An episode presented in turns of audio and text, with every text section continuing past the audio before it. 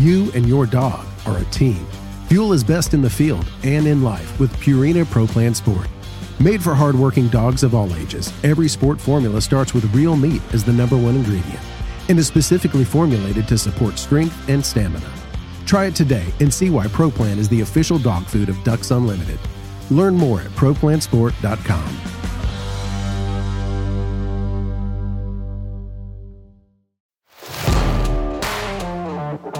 Welcome to the Ducks Unlimited podcast, the only podcast about all things waterfowl.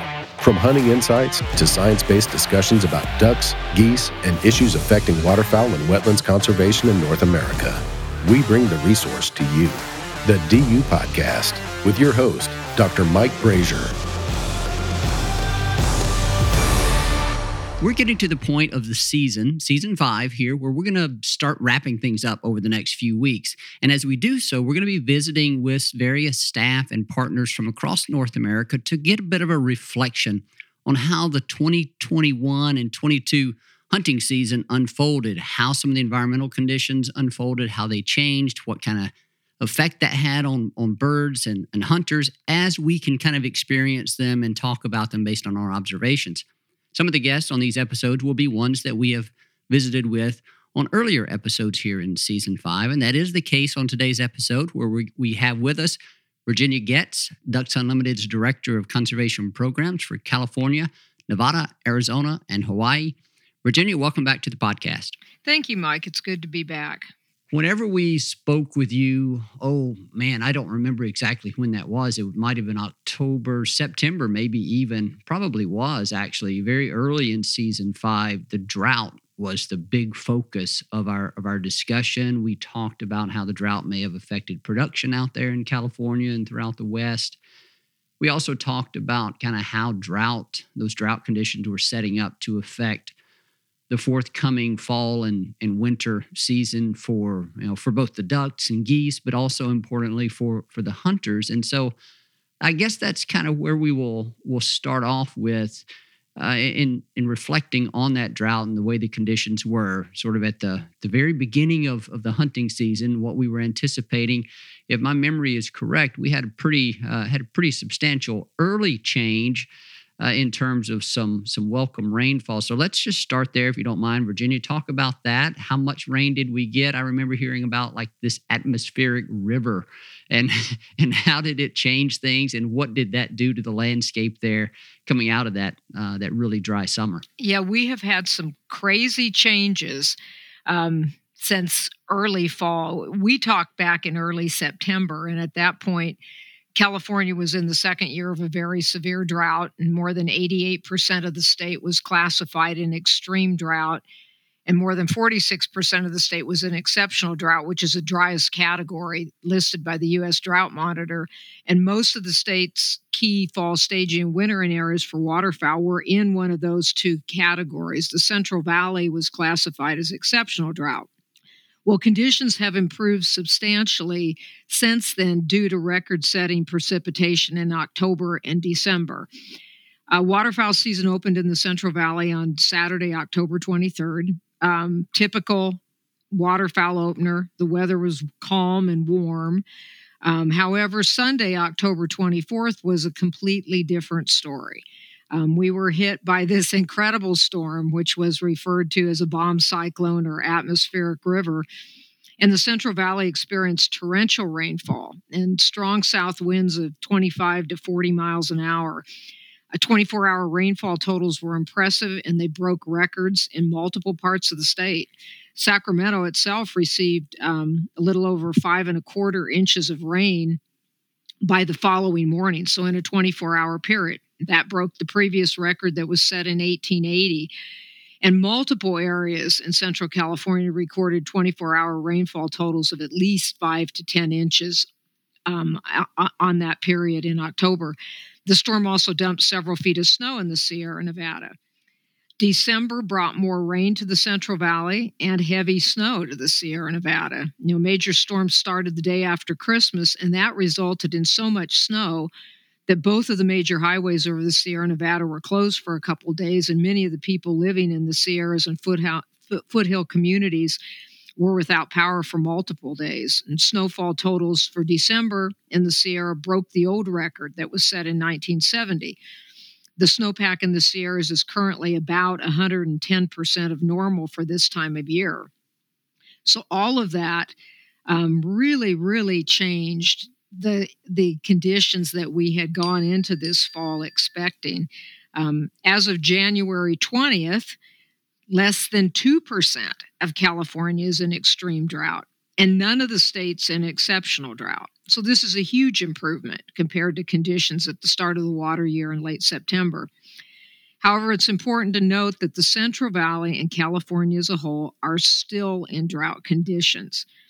Um, currently, 66% of the state, including the entire Central Valley, is in severe drought. So we got off to a great start in the water year, but January, which is typically a very wet month, has been extremely dry and warm. And there's no precipitation showing in the seven day forecast. So it looks like we're going to finish out January really, really dry and really warm. So we're going to need significant precipitation in February through April to avoid another major drought year. It's been episodic. The weather's been extremely episodic, but now what happens between now and the end of April is really key. Virginia, that's a crazy, uh, crazy up and down. You know, even going back to the the end of last summer and then the the extreme rainfall that you talked about there uh, very early on at the start of the season. And let me tell me if my if what I was hearing was correct, that first event, that first rain event, primarily affected the Sacramento Valley portion of the Central Valley, the northern portion, you know, a lot of that rice production area. And but what I was hearing was that a lot of that rain, or at least the majority of that rain, missed the southern uh, portion, or at least I guess I should say the San Joaquin uh, Valley. Is that uh, was that reasonably accurate that the the San Joaquin Valley, the grassland, some of the grassland districts remained dry kind of early in the hunting season? Well, they got some of the precip out of that big storm, but not nearly as much as the Sacramento Valley. So it wasn't such a game changer down there as it was up in the Sacramento Valley, but you know it helped everywhere, obviously. Um, and, and those clubs that had delayed flood up voluntarily in the grasslands because they only had limited water supply.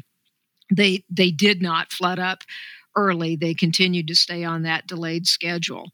Yeah, that was kind of where I was going to go next is thinking about the dichotomy of, of perhaps how that rain fell and and if it and and how it may have affected hunting success in different parts of the valley. So if they uh, some of those some of those folks, some of those clubs and properties in the southern portion there in the San Joaquin Valley may not have. Sounds like they probably didn't have as much water, didn't get as much water, and it delayed flood up. And so, yeah, they were probably still struggling early on. But what type of response did we see from the birds, and then what did the hunters experience there in the Sacramento Valley after uh, after that first early rain event? Well, going into the season, what we would have expected is those areas that had water would be very good from a hunter success standpoint. If you had water, you should have had good hunting. Well, that all kind of changed the second day of waterfowl season because water spread all over the place. Water was extremely limited at the start of hunting season, and that impacted bird distribution. You know, for those early arriving birds, that obviously affected bird distribution. And some of the areas, you know, that typically are flooded up early and pretty stable habitat, like the Butte Sink, they were really struggling to get water on the landscape. They were, they were partially flooded, um, not the normal situation. So this Im- impacted bird distribution early on. Then the big storm that occurred on opening weekend in October spread water and consequently it spread the birds all over the landscape. I mean, we saw vernal pools uh, gra- in the grasslands, foothill wetlands, water everywhere. And of course, it put that really desirable sheet water in a lot of the rice fields that had been planted and harvested, but not flooded for straw decomp. So there was new water everywhere and the birds followed that. And I'd say overall that adversely impacted hunters' success. And then from the uh, there in the southern portion or in the San Joaquin Valley, when did when did they really see a big slug of rain that that brought them a lot of water, or or or did they? Did they did they get rain later on? Uh, I know you talked about some of them delaying flood up, so they would have had that in that being planned, you know, to put that water on the landscape. But did one of those subsequent rain events really uh, kind of cover that portion of the valley as well? Well, they benefited from both the October and December precip, though not as much as the Sacramento Valley. But um, hunter success in the grasslands has been really good since the middle of December. Um, and that's a couple weeks later than when good hunting normally kicks in there. You know, they usually find that anywhere from Thanksgiving on, they really start having good hunter success. Well, it took a couple weeks longer, but it's been successful and sustained hunter success since then. And again, that might be expected considering the way the, the flood up was delayed down there on many of the clubs. So by the time those clubs got flooded up, they showed new water. Um, they began to have really good hunting. The interesting thing too is they're reporting good numbers of widgeon and pintail still being harvested, in addition to their main duck in the in the bag, which is the green winged teal. So it seems that a lot of widgeon and pintail may have gone down to the, Sac- uh, the San Joaquin Valley and haven't necessarily come back to the Sacramento Valley. You know, it's not unusual for birds to move from the Sac Valley down to the San Joaquin Valley during December or January, particularly when the Sacramento Valley gets multiple storm days with strong south winds. Birds seem to follow the wind. And eventually the birds return to the Sacramento Valley. Uh, there seemed to be a push of widgeon and teal into the Sacramento Valley right after New Year's. Um, and those could have been birds uh, coming from the north following a strong storm in Washington and Oregon around New Year's, or birds that were returning from the Sa- San Joaquin Valley. A widgeon that I harvested um, right around New Year's were pretty skinny birds, um, healthy but skinny. And usually, if you harvest widgeon and teal late in the season and they've been in the Sacramento Valley for a, period of time, they typically have a good fat layer. Um, and so these birds had not been hanging around in the Sacramento Valley all that long. Now, when when those birds arrived in the Sacramento Valley, with there still being a lot of water on the landscape, did that did that make hunting those new birds uh, still a bit of a challenge? I seem to recall reading a migration report that suggested that might might still there's so much water, so much habitat on the landscape in the Sacramento Valley that maybe it was it was spreading those birds out. Did you see that into January as well? Well, it improved hunter success, right? There definitely was an improvement in hunter's success in the Sacramento Valley, but but it you know overall hunter's success has been mixed and erratic in the Central Valley. So it wasn't a situation where we got a good influx of birds and and all of a sudden the hunting really turned on and stayed turned on. There were some good days and you know then it changed and the birds continued to move around and distribute themselves you know in places with less hunting pressure. So, and a lot of those rice fields, you know, that got sheet water, that sheet water held for a long period of time. We got the big pulse in October, and then we've got you know good precip in December that kept that on the landscape. So the I think the birds were really able to take advantage of that and get to places where they could now access food, you know, in almost perfect sheet water conditions, and not have a lot of hunting pressure in those areas one of the things that we've talked about uh, a fair bit coming into the fall was the fact, at least as it relates to the birds that are produced in the prairies, is that there wasn't going to be a lot of production coming out of the prairies. Uh, and so that's going to mean a smaller fall flight. And of those birds that do come down, they're going to be it's going to be dominated by adult birds, which we all know are going to be a little more difficult to hunt, uh, especially later in the season. But the Pacific flyway gets, you know, among those birds produced in the prairies, you're really looking at, at, at those from Alberta, let's say, maybe some from Saskatchewan, but really it's those that are Alberta and westward that are going to filter into the Pacific flyway. And then a big slug of birds is going to come from Alaska, where we have reason to believe that production there should have been okay, average, maybe a bit above average in some respects. But any notable things that you heard regarding the age ratios of birds that were being harvested out there and i asked that because like i said we that was a common topic of discussion here in the central and mississippi flyways about how many adult birds, especially mallards, uh, that we were seeing, and gadwall really as as well. A lot of these prairie nesting birds just seem to be dominated by by adults, as we would have expected. Any kind of notable observations from the Pacific Flyway in that regard? I don't have any in that regard. I mean, I think overall, like you, you know, you stated the the Alaska breeding grounds were stable, uh, not impacted like the prairies were. Um, Alberta, parts of Alberta were certainly impacted, you know, by the drought. But I think we had very good numbers of birds here. Unfortunately, they did not fly the midwinter survey, which they fly in January. They did not do that, you know, COVID constraints, et cetera. So we don't have that data, which is unfortunate. And that would really tell us what we're looking at. Um, it would also probably tell us something about distribution. But I think the birds were here or are here in good numbers. They are just spread out all over the landscape.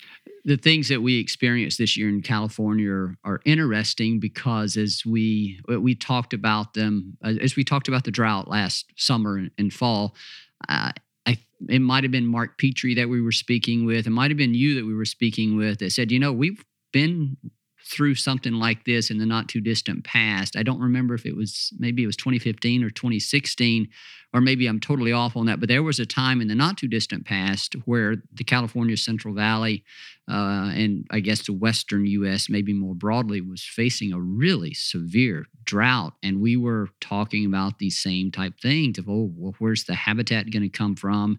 How how are the birds going to respond? And then um, and then all of a sudden, it, and I don't know if it was as early. I don't think it was as early. I think it might have been a January storm in in that particular year where it just fundamentally changed the landscape. A big weather system moved in and just put a lot of water on the landscape. And and we talked about that earlier this year that things can change in a hurry in that regard. So this type of thing wasn't you know, you can't necessarily predict it far out in advance, but whenever we saw it, it wasn't like it was something totally unexpected. Am I right in some of that recollection? Yeah, yeah, you're correct. So back in 2015, um, we had been, that was, I think, the uh, fifth year of drought. And in December, you know, we had dense concentrations of birds, temperatures dropping, and there was a lot of concern about conditions being ripe for cholera outbreak. And it was just a matter of time. Everybody expected that to happen. And then the rains came. And, and they were substantial rains. You know, in December, widespread sheet flooding occurred. Um, the birds follow the new water, and that disease outbreak did not occur. And, you know, when we talked in, in September, uh, we talked about that event, and I said we'd need to hope for something similar to happen this winter because of concerns again for crowding and the potential for disease outbreaks. Well, this year it did happen. It didn't happen in December, it happened in October, and I never remember a storm of that magnitude in October. But basically, we got what we needed from from the standpoint of water availability and access to food and spreading the birds out, we got what we really needed to basically save the day. Now, that made some challenges from a hunting standpoint, but from the bird standpoint, it probably was a very good thing. Virginia, I want to I want to start wrapping this up, you know, and and as we do so, I want You and your dog are a team Fuel is best in the field and in life with Purina Pro Plan Sport. Made for hardworking dogs of all ages, every sport formula starts with real meat as the number one ingredient and is specifically formulated to support strength and stamina. Try it today and see why Pro Plan is the official dog food of Ducks Unlimited. Learn more at ProPlansport.com.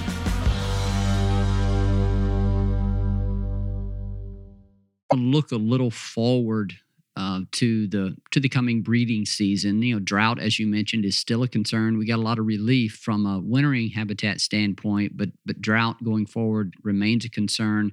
And I want to I want to discuss a little bit about the snowpack that you mentioned. You know, the Sierras, I think you said, were uh, over hundred percent of their normal snowpack. But I wanted to ask about the Klamath Basin region. That was a, a big topic of discussion. I'm sure it will continue to be going forward. Does does that Sierra Nevada snowpack that you mentioned there uh, stretch that far up into Northern California, Southern Oregon? What kind of handle do you feel do you have on on snowpack up in that region?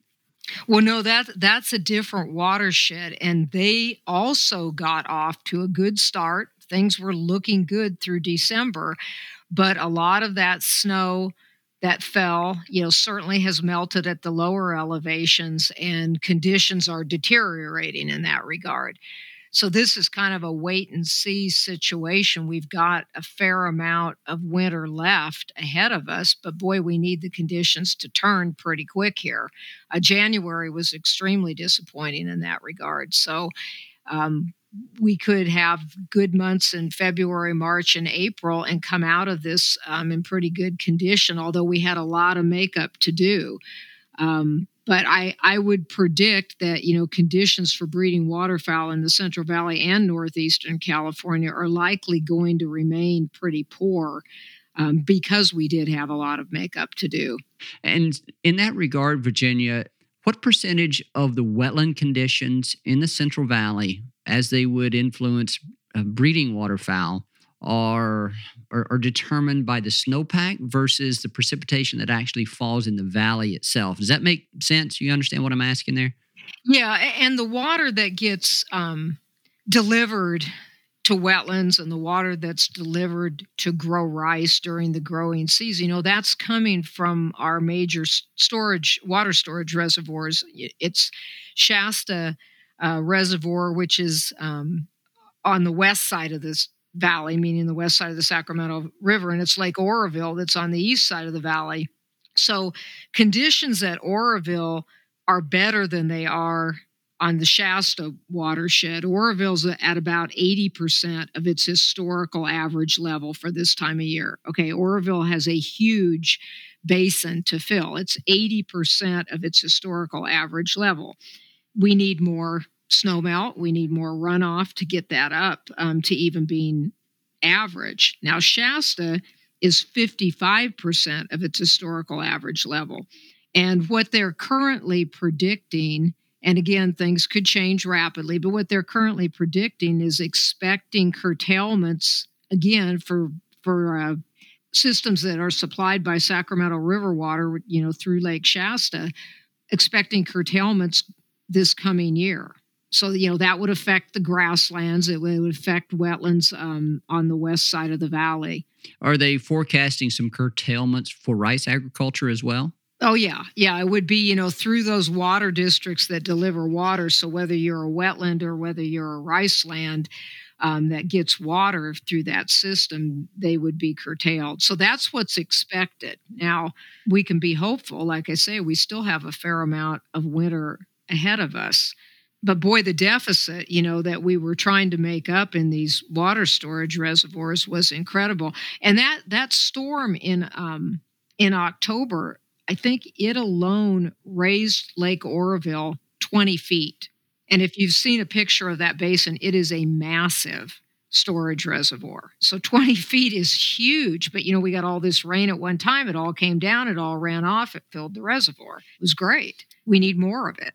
And I think that's going to be the message that we hear from the prairies as well as we go forward here. We'll have a few episodes in the summer. We're going to uh, reconnect with some of our people in the field and get a report on the different breeding regions, uh, certainly including the prairies, the boreal, and uh, and some of the western uh, western U.S. We'll obviously want to check in on on the Klamath Basin and how wetland conditions out there will be will be shaping up this summer, and then of course going into next fall as well. But yeah, I think I, I think the common theme this year is going to be well, we at least at this point, I hope I hope I'm wrong, but so far it's shaping up to be one where we will say, well, we, we received some very needed rain or snowfall, but we need a lot more uh, in order to really recover uh, from the drought that we were in. And that speaks to the severity of the drought that we were facing in several of these key geographies, whether we're talking about wintering or breeding regions.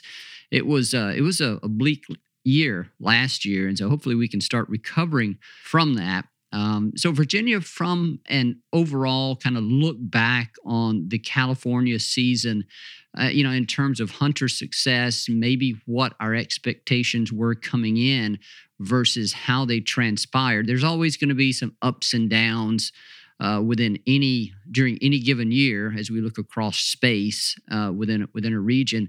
But given our expectations, given how dry it was, given our uncertainty coming into the fall and winter out there in the West, what was your what was your takeaway, and what have you heard from other hunters with regard to what they experienced, kind of relative to what we were expecting? What's what's kind of been the tone of the conversation out there? I think overall conditions have been tough for waterfowl hunters. You know, I I, uh, I said to my hunting partner this weekend, sitting in the duck blind, I said, you know, the normal rhythm of the marsh is off.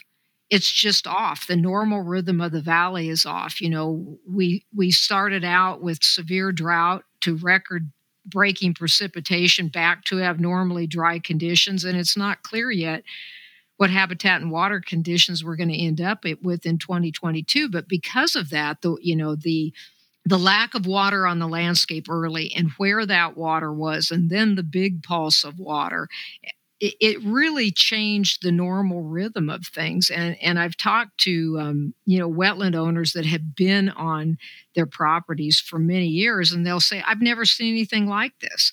You know, they see a different distribution of birds, a different makeup of birds. Um, they've seen less hunter success than normal in some of these really high quality wetland areas. And I think in areas like the Butte Sink, you know, the Butte Sink usually pulls in a lot of birds early. Um, they, are flooded up, um, and birds, you know, come into that area. Particularly important for mallards, and then you know they spread out from there um, later on. Well, they they weren't fully flooded up. They didn't have those prime conditions to offer early in the year, and then the whole dynamics changed, and birds went where the water was, and um, they never really came back the way that would be expected. You know, I had one one landowner tell me that he set out last Wednesday, a very good club in the Butte Sink. He said he never uh, picked up his duck call. He never picked up his gun the entire day. He said, I've never seen anything like that in all the years I've been hunting there. So it's just a very, very different year. I mean, that's not to say that folks did not have hunter success. You know, uh, rice fields up in the Butte Basin portion of the valley, those were shooting pretty well right around, you know, late December, early January when we had the storms. Uh, we just had a strong north wind on Friday and Saturday, this past Friday, Saturday. That resulted in good hunter success, you know, in areas around the valley, the Sacramento Valley. The grasslands got good and has stayed good since the middle of December. I think Delta and Suisun have overall been good and they've been steadier than some other portions of the valley. And, you know, they had a much more stable water supply and were flooded up early on and held that supply. It didn't ebb and flow so much. So, just different dynamics, what we're seeing. And I think the bird distribution is different. Um, I know I've seen um, on a property that I've hunted for probably 15 plus years, I have never seen so many ringneck ducks and even scaup on that property as I've seen this year. Why they're there this year, I don't know. Um, that would be normally something you'd see later in the year, like when the bypass floods and then the divers work their way up the valley. You see that. Um, this year, it's all different. That's really interesting uh, that you everything that you said there is interesting. The ringnecks, the scaup there at the end. We've heard some interesting reports, delayed migration of some of the divers out of the upper Midwest this year, um, and folks talking about some of the other species that normally they see here in the lower portion of the Mississippi Valley. Some of the other, like gadwall shovelers, their numbers seem to have been down in some areas and just not where we would typically see them. And, you know, it's just, yeah, I, I saw a recent DU migration report covering some of the states to the north of you there. And I forget exactly who said this, but one of the people that was interviewed and quoted in that report made something, some comment like, it's just been a weird year. It's like the birds have never been able to figure out what they wanted wanted to do or where they wanted to be.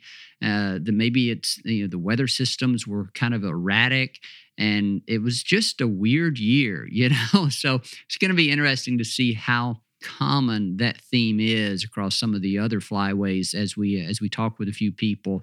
But uh, yeah, it's always an interesting time to reflect on the way things uh, unfold. And of course, what we're talking about here are observations, anecdotal observations from a collection of individuals. So we're not pulling together any kind of hard data, no huge database of, of numbers on where birds are and how many there are there. But still, people that have been out in the field for many, many years and are familiar with areas can certainly tell you when things are different or when they are weird from what they normally expect and what they normally see. So I'll also say I'm glad you mentioned the coastal areas because that's also one thing that we talked about last fall, speculating at that time about if it was going to be dry in the valley, that those places might experience greater success uh, or maybe more reliable success this year, or maybe they maybe they would get some unusual birds this year. So uh, appreciate you adding a bit of comment there there on, on some of the coastal areas. But any final remarks here, Virginia, as we close this one out uh, with respect to how things were this year uh, in California, the western U.S. there?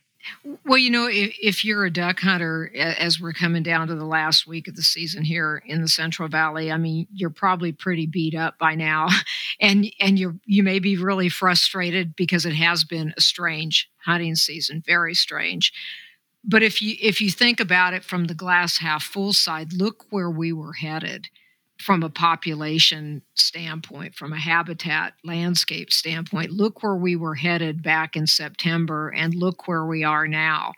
So yeah it has been crazy. There's been highs and lows like there are in every hunting season. But if you know if you think about it from the long term perspective those big rain events really saved us.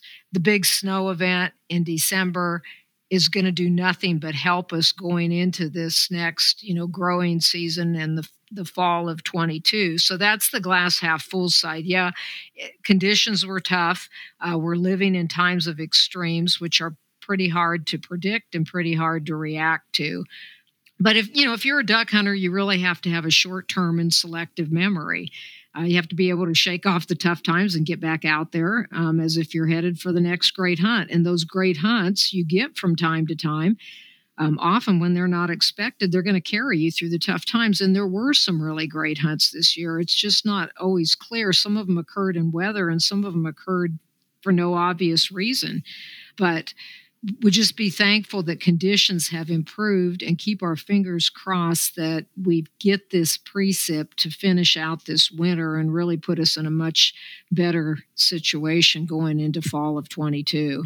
Virginia, thank you so much for your insights here today. It's always great catching up with you. You have great perspective there from the Western U.S., especially California. You've been working there uh, many, many years, and you've seen the ups and the downs, and you've seen the good times and the bad times, and you've seen the in between. And so you bring great perspective to this. And so uh, thank you again. And we look forward to catching up with you here sometime, oh, over the next few months, I guess, as we get into summer and maybe as we approach fall of next year uh, we'll be talking about this before you know it, and we will we'll look forward to catching up with you again. So thank you so much, Virginia. Thank you, Mike, for having me.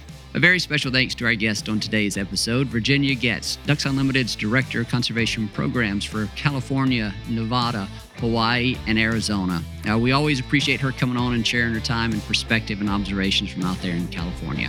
As always, we thank our producer, Chris Isaac, for the wonderful job he does with the podcast and getting it out to you. And to you, the listener, we thank you for spending your time with us. And we thank you for your support, passion, and commitment to wetlands and waterfowl conservation. Thank you for listening to this episode of the DU Podcast. Be sure to rate, review, and subscribe to the show. And visit www.ducks.org slash DU podcast for resources based on today's topics, as well as access to more episodes. Opinions expressed by guests do not necessarily reflect those of Ducks Unlimited. Until next time, stay tuned to the Ducks.